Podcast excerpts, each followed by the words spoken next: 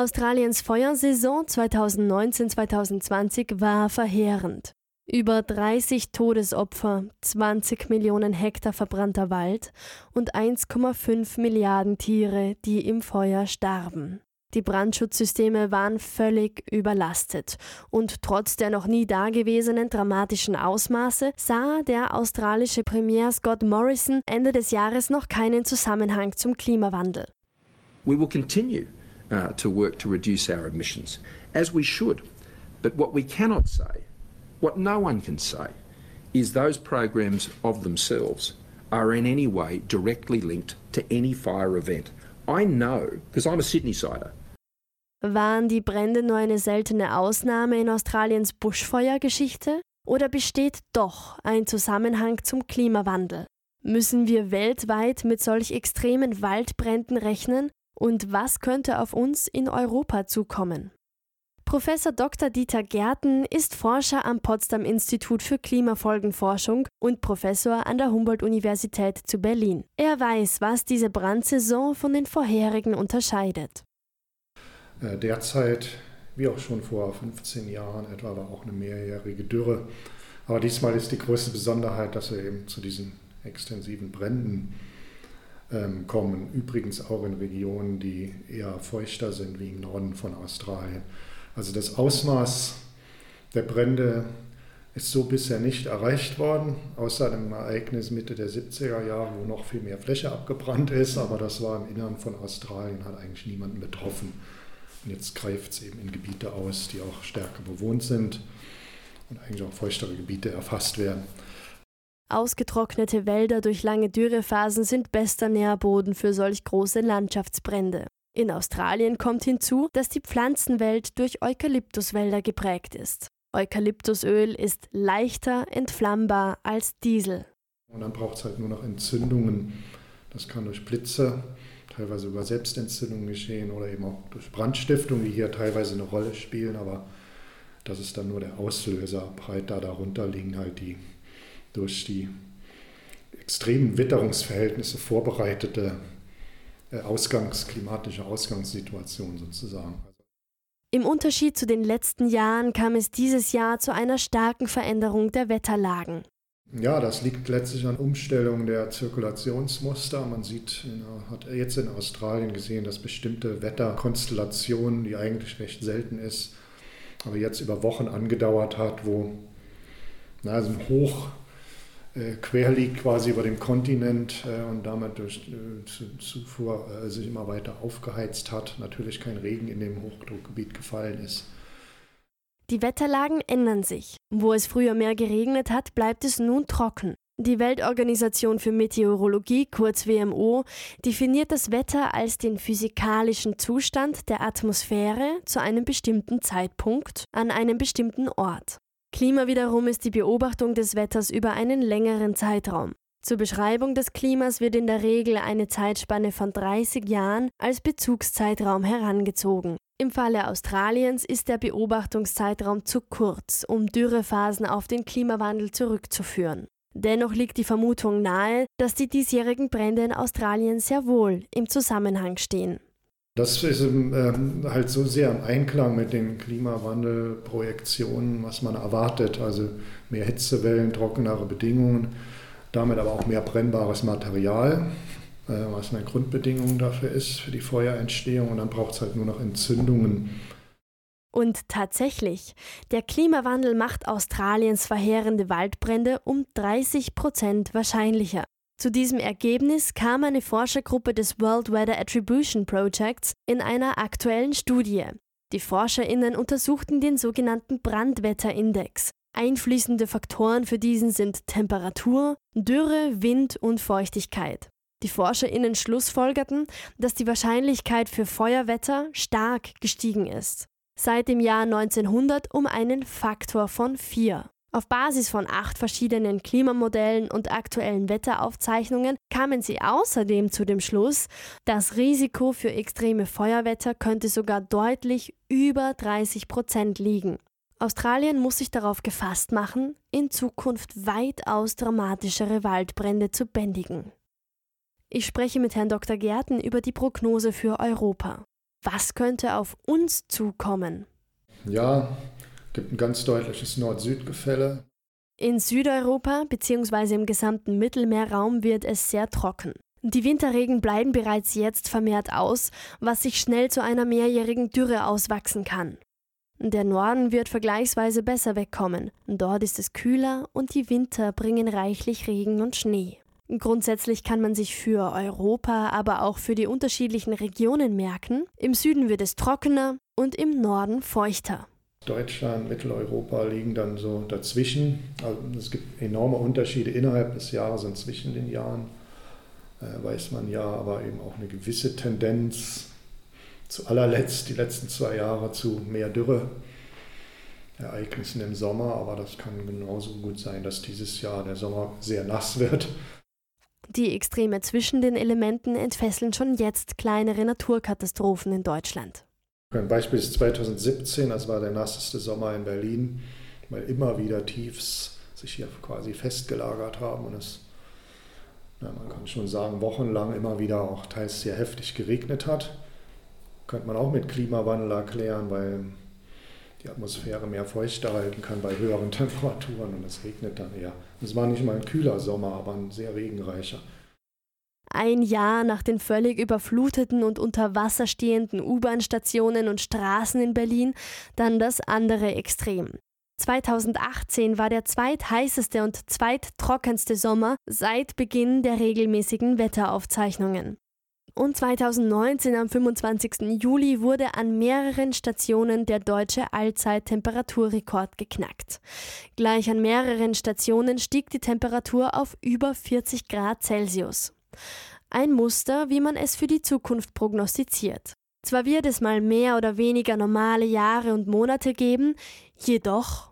Der Trend ist ganz klar immer wärmer und der Niederschlag reagiert da aber sehr unterschiedlich drauf. Und dann hängt es echt davon ab, wie gerade die, die Druckgebiete in der Atmosphäre liegen, auf welcher Seite wir sozusagen zu landen kommen. Ein immer wärmer werdendes Klima mit aufeinanderfolgenden Wetterextremen wird Deutschlands Wälder vor neue Herausforderungen stellen. Ich treffe den Dendroökologen Prof. Dr. Ralf Ketzel.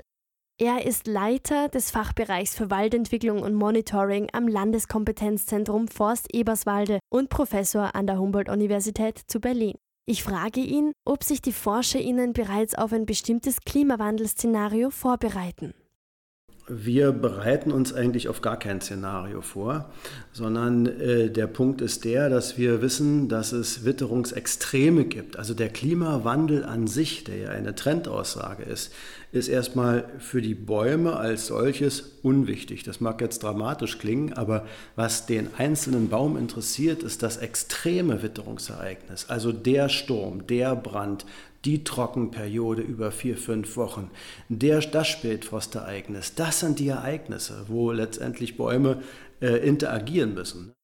Extreme Ereignisse wie Stürme und Überschwemmungen verursachen viel Schadholz, also totes Holz, das den Waldboden bedeckt, und das wird zur perfekten Brutstätte für Schädlinge. Die wiederum können gesunde Bäume befallen. Und wenn ein bestimmter Schädling eine Monokultur befällt, ist schnell ein ganzer Wald zerfressen. In Brandenburg stehen seit dem Krieg 70 Prozent Kiefern.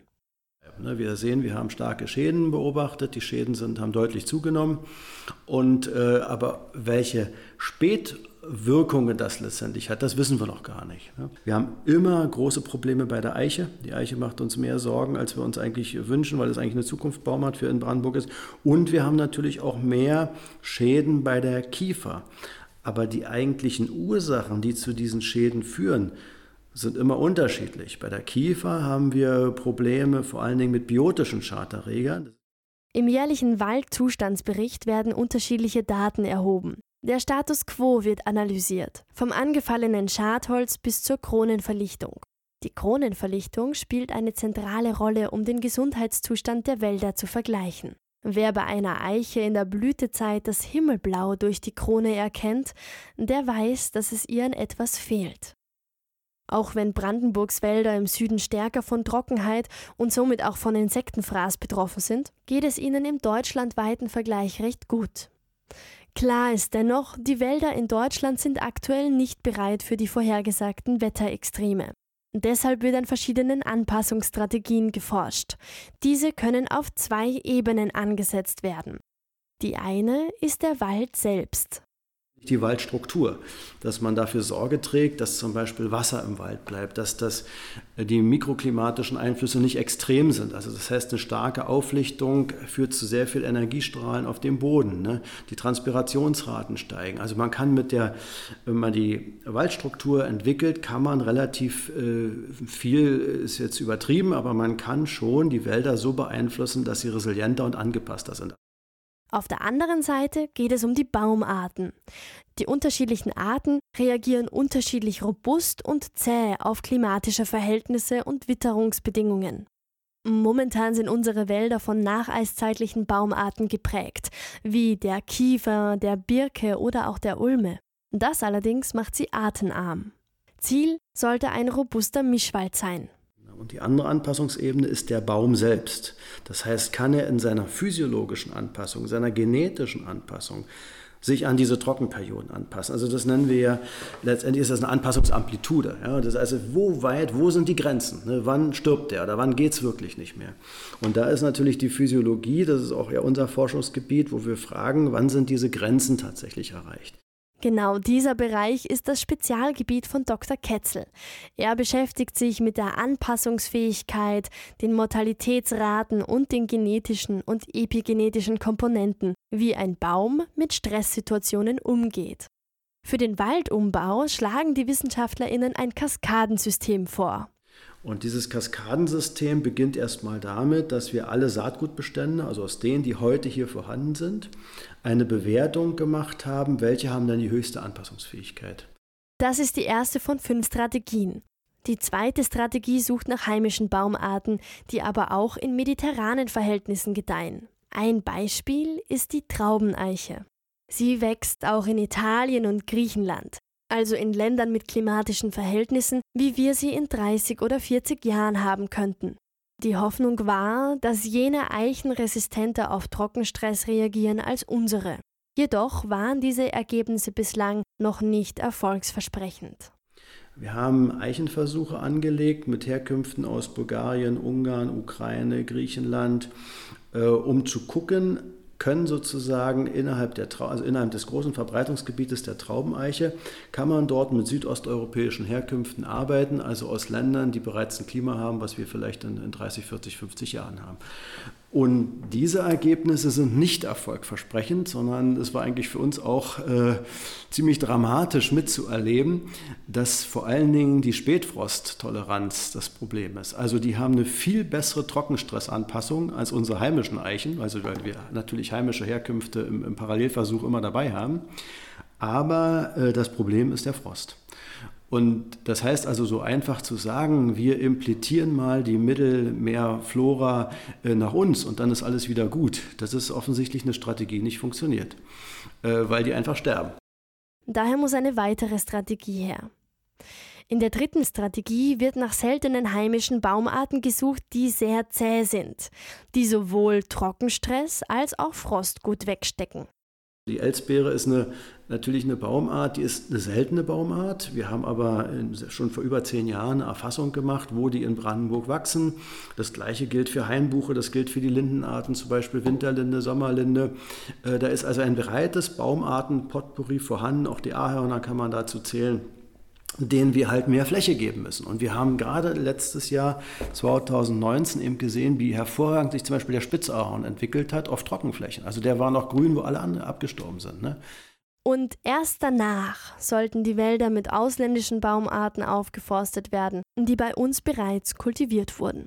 Ein Paradebeispiel ist die amerikanische Roteiche.